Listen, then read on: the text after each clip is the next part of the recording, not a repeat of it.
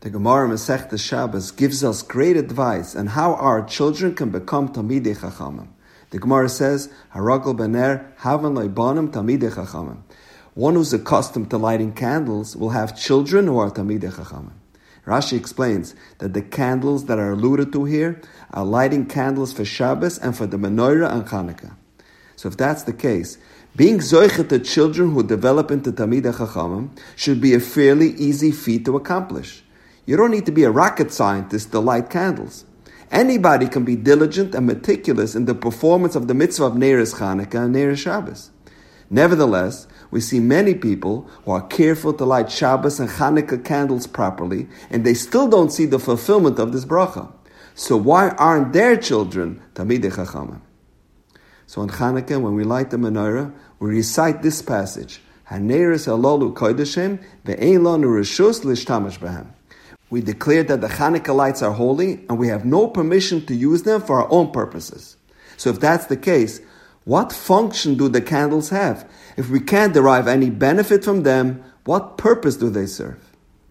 And the idea is every ner, every soul has a mission to add light. We are here to give to the world, to make a difference, to illuminate a dark world. However,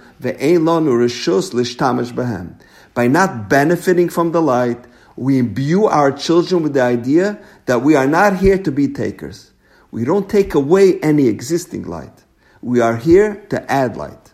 Paradoxically, the more light you give, the greater your light becomes. This is the uniqueness of fire. We live in a dark world, a world that's bereft of any morals and values that we hold dear. We can't chase away darkness with a stick or a baseball bat. We employ that method when battling thieves or animals. The only way to dispel darkness is by adding light. When we light a ner and a shama, when we educate our children to become positive role models, that is how we illuminate the dark world. And since every child is unique, they can each contribute in their own distinct way. And this reminds me of an extremely powerful idea I once heard in the name of the famous Mashpia, Reb Mota Frank, and I'll paraphrase. He says, Every Friday night, a woman lights the Shabbos candles, ushering in the Kedusha of Shabbos. She recites a beautiful tefillah, praying for the spiritual growth of her children. May I merit to raise children and grandchildren wise and understanding, and a whole litany of requests. And she concludes, She asks Hashem for children that light up the world with Torah and good deeds and any other service of Hashem. So he asks, our greatest value in the world is learning Torah. We recite every day the Talmud Torah Keneget Kulam.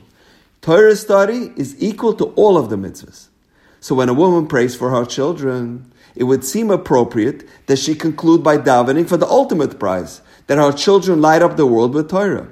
Why ask to be the vice president or a senator when you can be the president?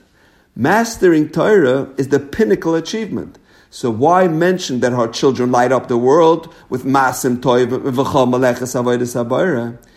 That is so secondary to being a Talmid Chacham.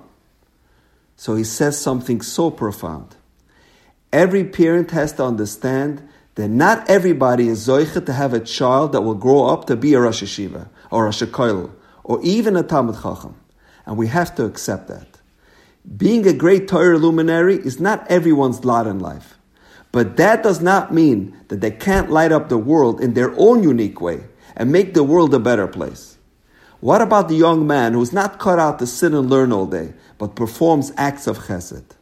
What about that Hatzolah member that interrupts a Shabbos meal to take someone to the hospital? Or the young man from Chaverim who comes to change your tire on the side of the road at 2 a.m.? Does he not light up the world?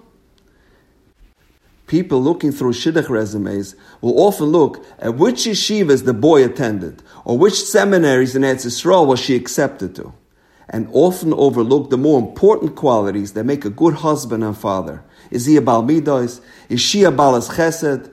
Will they be a good role model for their children? Yes, our ultimate dream is for our children to be talmidei chachamim, but there are other important forms of avodas Hashem, and we cannot minimize or underappreciate them. So on Erev Shabbos, when a mother lights the Shabbos candles, she beseeches Hashem to help our children light up the world. First and foremost in Torah, but beyond that, light up the world, v'chal meleches avodas habayra, any form of avodas Hashem. And now perhaps you understand the Gemara. Haragel bener heaven loy banim tamid chachamim. Haragel bener, if we search for the unique light in our child, we encourage them to fulfill their potential, their distinct mission. Tamid. Your child will feel like a Talmid Chacham. They will feel special. They will feel loved and cherished.